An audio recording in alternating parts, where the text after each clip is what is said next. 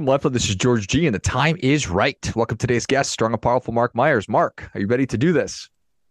I'm ready to do it. All right, let's go. Mark is the founder of Peak Profit Solutions. He's a tax savings architect. He's also a veteran of the United States Marines, helping thousands of individuals increase profit and permanently reduce their annual tax bill. Mark, excited to have you on. Tell us a little about your personal life, some more about your work, why you do what you do. Sure, George. Thanks again. This is uh, great, great to be on. Thanks for that question. Uh, personal life: I live in Northwest Florida. Lived in Los Angeles area for a number of years, but grew up on the East Coast. Um, and I've got a beautiful, lovely wife and two young children. One that's 12, my son's 12, and my uh, daughter is eight, going on 16. and uh, you know, interestingly enough, George, I started out man- uh, with an undergraduate in exercise physiology, a master's in sports management. So a lot of people ask me, how did you get into tax efficiency? Which is interesting because I moved to New York after grad school, started running really high end health clubs in New York City, moved out to Los Angeles, opened a number of different high end health clubs in LA. And I really learned to be an owner operator. So I had that owner operator mindset, and it was all about driving revenue, managing expenses, and EBITDA profit. I was even compensated off of the, uh, the profitability of the clubs I was running. So I realized uh, after about a decade or so of working really hard at you know, those clubs are open 365 days a year, 16 hours a day, um, very high, you know, very demanding. I realized that um, it wasn't the, the best long term fit for me.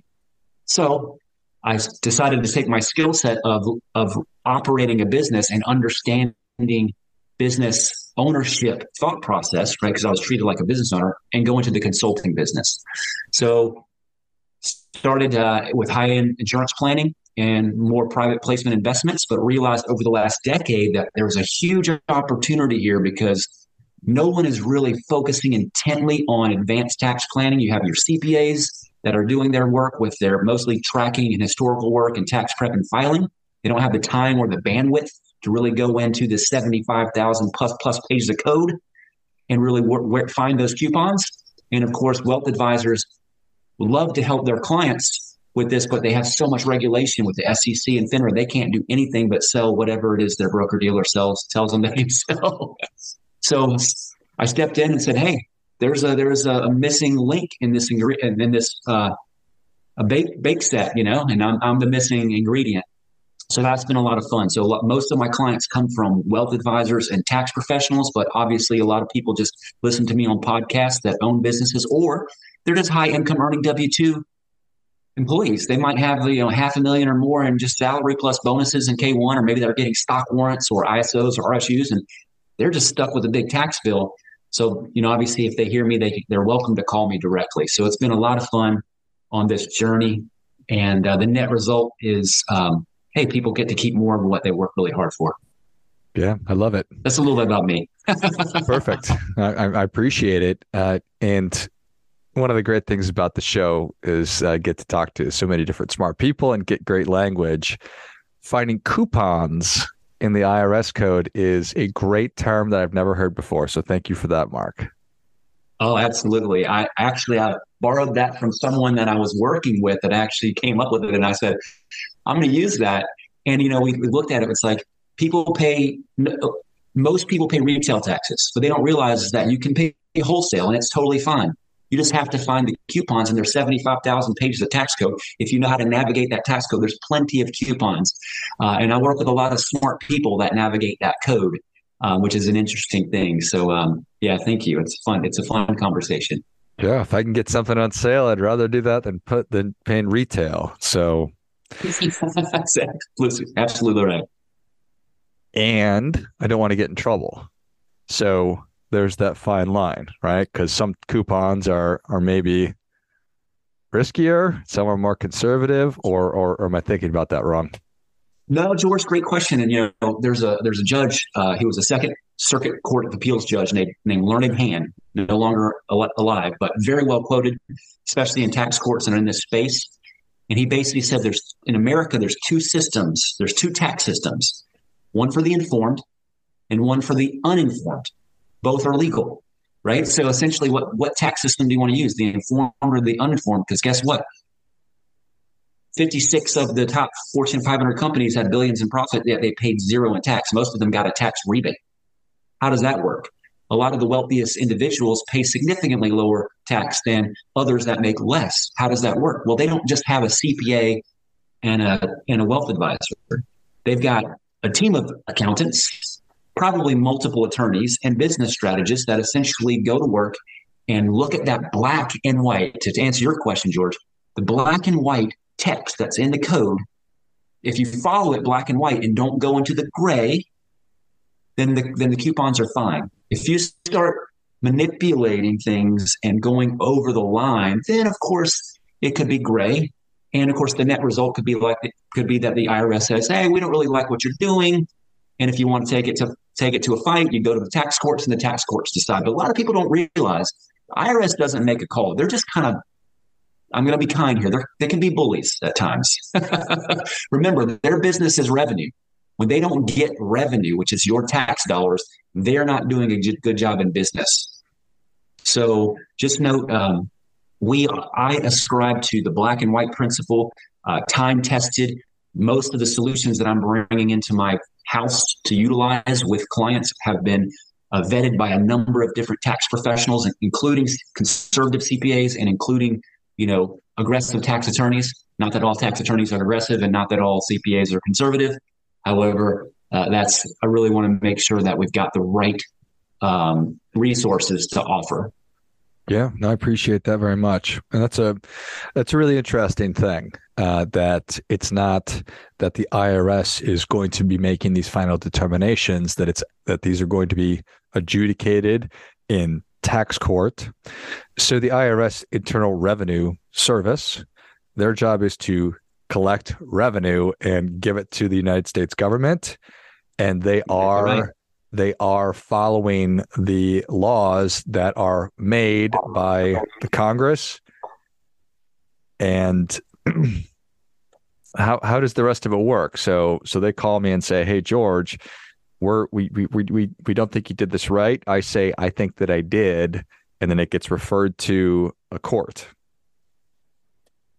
Well, you know, usually it's a little bit more, um, little bit more of a process. So, but you're right. Uh, Internal Revenue Service is essentially there to collect the revenue, and they're only going to tell you that they think that you underpaid if you're obviously stepping over the line or they think that you're stepping over the line. And here's what happens the IRS auditor says, We're auditing you and want to take a look at this. And they say, Show us your documentation for what you did. So, obviously, the easiest things that most people don't do is keep really good documentation, even for their expenses. But we're not really going, I'm not telling people to do a better job keeping up with their expenses and keeping notes. I'm basically help, helping them utilize the code. So everything that we do is well documented. So if for some reason an, an, IRS auditor, and a lot of times these auditors just know they hired, I don't know, some ridiculous amount recently, um, and also noted that they would be armed, which was an interesting statement. But they um, they may be much less understanding or knowledgeable of that tax code than the accountant that they're working with that essentially filed the tax returns. I'm not saying that they are, but I'm saying that a lot of the a lot of times that can be the case. And this is communication I've had with a number of tax professionals that have essentially gone through audits because audits just happen. You know, you just get your number called. But at the end of the day, you're going to show why you did what you did. You're going to show your documentation paper rules. You have to show this is the code. This is how I applied the code. This is my documentation for the code. And a lot of times, what they'll do is they'll just walk away. They'll realize this is a fight that we don't want to pick because it's in the rule book, right? They they have to follow the same set of rules that we do. They can't. They don't have any extra right to change or manipulate. Same rules apply for them as as us. And of course, if for some reason they're pretty firm in that we we're looking at what you did and we think that it's over the line, they still have to go to tax court to basically have the tax court determine it, which is a third party independent. Got it. Thank you. All right. So Learned Hand talked about how there's two tax systems, one for the informed, one for the uninformed. I am somebody who's making $150,000 a year or or up, million dollars a year. I've got I've got uh, stock options. I've got investment. I've got just I am somebody who is who has revenue coming in, uh, who's making pretty substantial amount of money or income. Do I have to have a unique situation to take advantage of some of these coupons, or are some of them them for for most everyone that I've just described? Uh, some of them are uh, universal coupons, right? So whether you're W two, whether you're a business owner, whatever your situation is, it really just has to do with your income level. So there's two or three or four, and I have well over a dozen different efficiencies that I integrate in because sometimes it takes a little bit of building blocks. You know, you have above the line planning if you're a business owner because you can control your the way your business works and the way you're structured and the way you receive un- income. And there's below the line planning um, for business owners or non-business owners. The below the line planning is generally universal, right? Um, there's there's solutions out there that you can that, that you can participate in that the government wants you to participate in. For example, solar. Solar energy for the last decade to 15 years, the, the federal government has said we're going to give benefits to house homeowners that put solar on the roof, uh, businesses and banks that invest in solar in the institutional space. Uh, so that's something that a lot of people don't realize that the government will actually purchase your cash flow producing asset, which is solar. It doesn't have to be on your roof; it can be on a nonprofit, and you just collect the cash flow for many many years. So that's a pretty that's a pretty nice deal if the if you're if the federal government will purchase your cash flow producing asset because you're willing to basically own it. Now you just sit back and collect the cash flow. So those are some of the universal tax codes or universal coupons that are out there for just about anybody to clip. Doesn't make sense until you start getting into the higher tax brackets though, because we're looking at taking depreciation for the uh, on the uh, or deductions on the depreciating asset of the solar we're also looking at what the federal government gives you, which is a tax credit, right, dollar for dollar, which actually went up with the new uh, Inflation Reduction Act. Uh, so cool things. Coupons are in there, but just that note. Generally speaking, um, some of the lowest level coupons, we want to see people paying at least ten or fifteen thousand dollars a year in taxes to, to make the lower level coupons work. And of course, the more they're paying in taxes, the more opportunity opens up you know, there might be five or six strategies that someone can integrate if they're paying a million dollars or more in tax. Whereas if someone with a quarter of a million in tax, they might be only two or three strategies or one or two.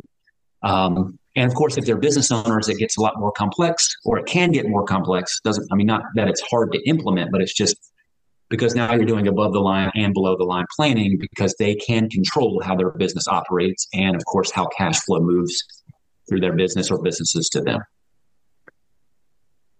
how much of it is is looking backwards versus forwards? Is is is it possible to go back and change things?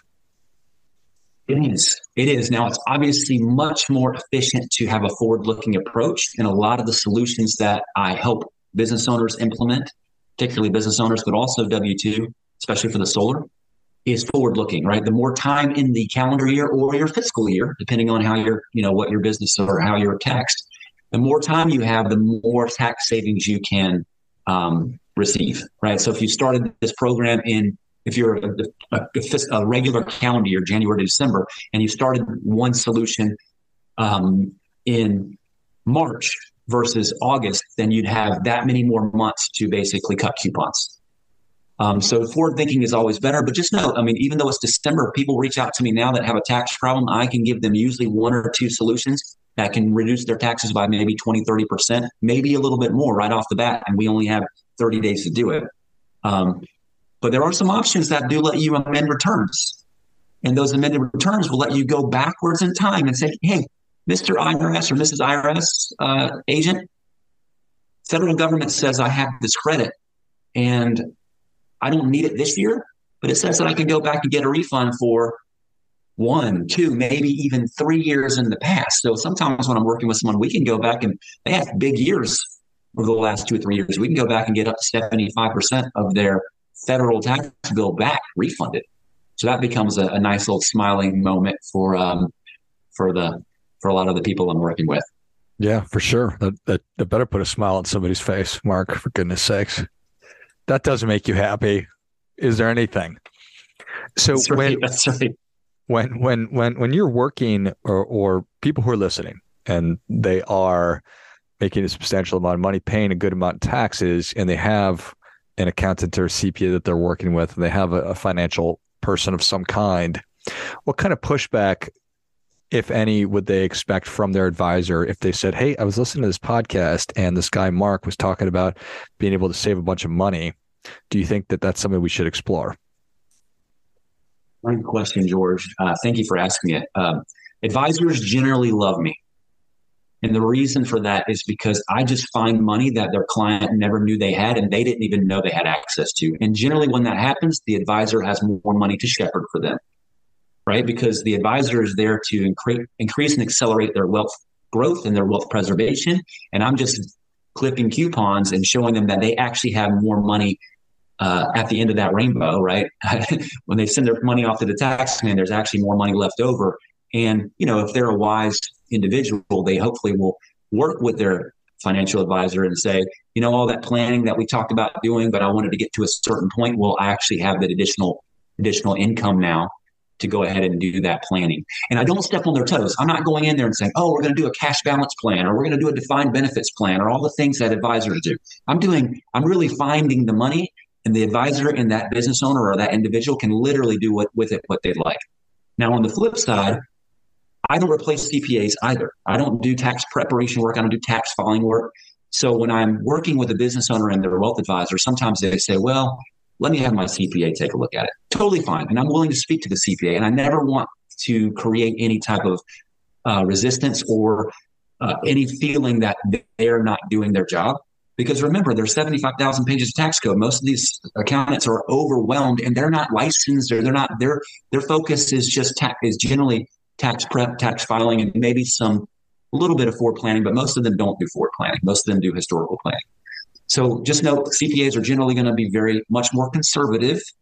But as long as I can take the time and show them the road and show them the codes, and then they're going to say, "Great, I like it," or mm, you know, "What's up to my client?" Or sometimes CPAs can be a little, "I'm not going to sign off on this." Well, a lot of times when that happens, if the if the person I'm working with understands what we're doing and they feel um, that it's okay, then I have dozens of CPAs that I would be willing to refer them to that already have clients that have used this and have used this for a long time. But again, that's never what I want to do. I always like to make a new relationship with the CPA because if they get it, then they'll probably get invite and introduce me to two or three or four or five more clients. So that's how that kind of plays out. But again, I'm there for to be an addition to the team, not a replacement to the team. Um, so that can be a fun process as well. Yeah, for sure. the more heads you can put together, Mark, the better. So that's right. That, oh, you know, I, let me say one thing on that. Uh, when you build a, a, house, you know, if it's a very simple house, you might have a contractor and maybe you know a couple of other people that put it together. But the more complex your house gets, the more people you need to build it correctly. If you just had a like if you just had a, a carpenter and you were building some extravagant building, then it probably wouldn't turn out so well. You need a, a brick mason, a concrete mason, an architect, an engineer, you know, commercial level uh, electricians, and all these people are putting it together to make that house or that building do what it does. Or a baseball team, you have to have every player. So smaller businesses that start and get become medium businesses and they and they still are doing really well with revenue. A lot of times they still have half the team on the field. They don't have all the people building the building that they need to build, or they don't have they don't have a left fielder, they don't have a shortstop. So it's really when they start working with me, I'm like, okay, now we're bringing in the shortstop and the left fielder, and I'm not replacing anyone. But now they have the team they need to essentially handle one of their biggest expenses, right? They need to treat their taxes like a uh, a, a key element of their business, like a profit center. They treat it like a profit center because it is, and they have, and the, their ability to reduce that expense. Then guess what? The shareholders or the owners or the partners they're keeping a lot more. I love it. Well, Mark, thank you so much for coming on. Where can people learn more about you and how can they engage with you? Thank you. Uh, they just go to my website, Peak Profit Solutions, and that's plural, and peakprofitsolutions.com.